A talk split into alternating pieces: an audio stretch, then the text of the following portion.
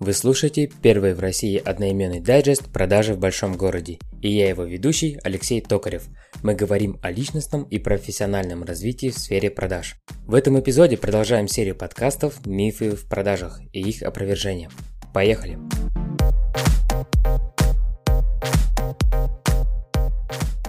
Миф следующий. Продавцами не становятся, продавцами рождаются.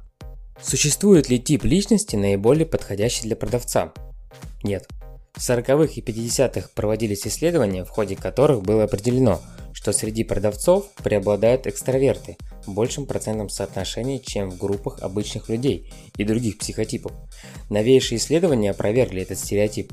Многие компании осознали, что люди других типов личности могут обладать навыками, которые можно эффективно использовать в продажах. В действительности, клиенты не занимаются определением типа личности продавца, им просто нужен кто-то, кому они могут доверять и кто решит их проблемы. Все просто. А если ты знаешь все бизнес-процессы в компании, есть дружественные выходы на отделы для того, чтобы подтолкнуть какое-либо согласование, выплату или подобное, как у меня недавно это было. Знаешь отрасль, целевую аудиторию, продукт, то клиент выберет тебя, потому что он будет чувствовать себя защищенным со всех сторон, в полной безопасности. И у тех, кто либо к нему не пришел, как бы он там ни экстравертил, эмоционально пытаясь захватить внимание, вынудить на покупку какой-либо манипуляции, цепляющейся за эмоции, далеко эта продажа не уйдет. А если клиент, конечно, сам не импульсивный, как иногда это бывает. Есть такой тип личности, предприниматель по модели поведения руководителей. Отойду от темы. Это по Исхаку Адезису. Это очень крутой бизнес-консультант, доктор наук, автор множества работ по менеджменту. Про все типы личности, их особенности и методы подхода, захода, это я про ЛПР, я уделю внимание в отдельном выпуске подкаста. Э, продолжим. То есть, по мифу, если человек родился якобы с задатками продавца, экстраверт, почти с высокой долей вероятности может без особых знаний, экспертности, даже товара продать такому же психотипу личности, как и он. Как раз этот тип и именуется как предприниматель по модели Адизиса. Это единственное исключение из правил, остальные друг другу, имея мало опыта в продажах, могут продать с минимальными шансами. Энтузиазм это, конечно, хорошо, но продажи это не цыганские шарады, и без подключения интеллекта одной улыбкой здесь явно не обойтись. Хотя улыбка это одно из оружий продавца, не поспорим. На сайте 16personalities.com есть тест на определение личности и описание всех типов, которые существуют в живой природе. Человек может обладать качествами из одного типа, а может и из нескольких по чуть-чуть. Так вот, смотря на все типы личности, на каждого можно нацепить ярлык продавца, и каждому этот ярлык подойдет. Допустим, тип экстраверт. Позитив, общение, эмоциональный настрой, его кредо. Типичен бардак на столе, в голове и в бизнес-процессах. Надо все быстро-быстро. Чаще такого типа продавцы – лучшие хантеры в больших компаниях. Больше всего приводит клиентов, заключает сделки. Следующий тип – экстраверт. Скрытие эмоций, тревожность, застенчивость – Чаще такие продавцы в большей степени фермеры, занимающиеся только ведением клиентов. Сопровождение до продажи – это их конек. Продавцы невротического типа. Поиск эмоций. Они импульсивны, участвуют чаще в экстремальных ситуациях. Это пресейл. В отличие от хантеров, они только занимаются поиском клиентов и передают в отдел продаж. Тепленьких. Для них совсем не страшно в холодное обзванивать и заниматься поиском ЛПР. Еще тип – уживчивость.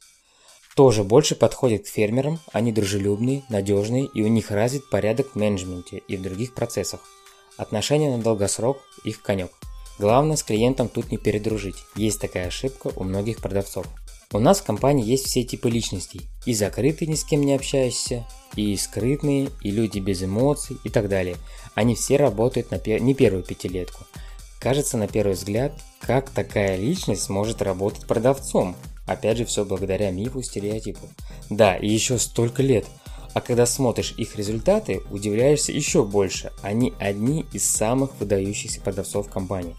А в прошлой компании, где я работал, лучшим продавцом был интроверт.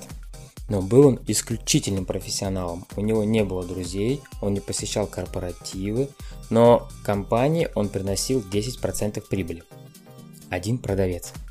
И он всегда развивался, постоянно посещал тренинги, изучал новые компетенции. Всегда у него была книга о саморазвитии в сумке. К чему я это все? Да к тому, что не обязательно, чтобы быть топовым продавцом, надо было родиться экстравертом. Можно обладать любым психотипом, но быть профессионалом в ключевых компетенциях и быть гибким. Я еще раз повторюсь, мы затронем тему психотипов, как определять личности, и мы подробнее об этом поговорим. Самые опасные личные качества продавца-консультанта в сфере обслуживания клиентов – это безинициативность, инертность, рассеянность, дерзость и высокомерие. Все эти личные качества продавца неизбежно будут оставлять шлейф негатива для клиента и, как следствие, для качества обслуживания в целом. К тому же, как вы заметили, эти качества не врожденные, они приобретаются со временем. И над ними можно работать и можно их устранять а те качества, которые нужны, их можно и нужно приобретать. Итог – постоянно развивайтесь. На этом все. С вами был Алексей Токарев, сообщество в продаже в большом городе. Присоединяйтесь к каналу в Telegram, подписывайтесь на страничку Facebook и ВКонтакте. Слушайте нас на Яндекс Музыке. Спасибо, что были с нами. Услышимся через неделю. Твоя работа это не ты сам как и твои деньги в банке. И твоя машина, как и твой бумажник. И твоя одежда. Ты лишь кучка испражнений жизни.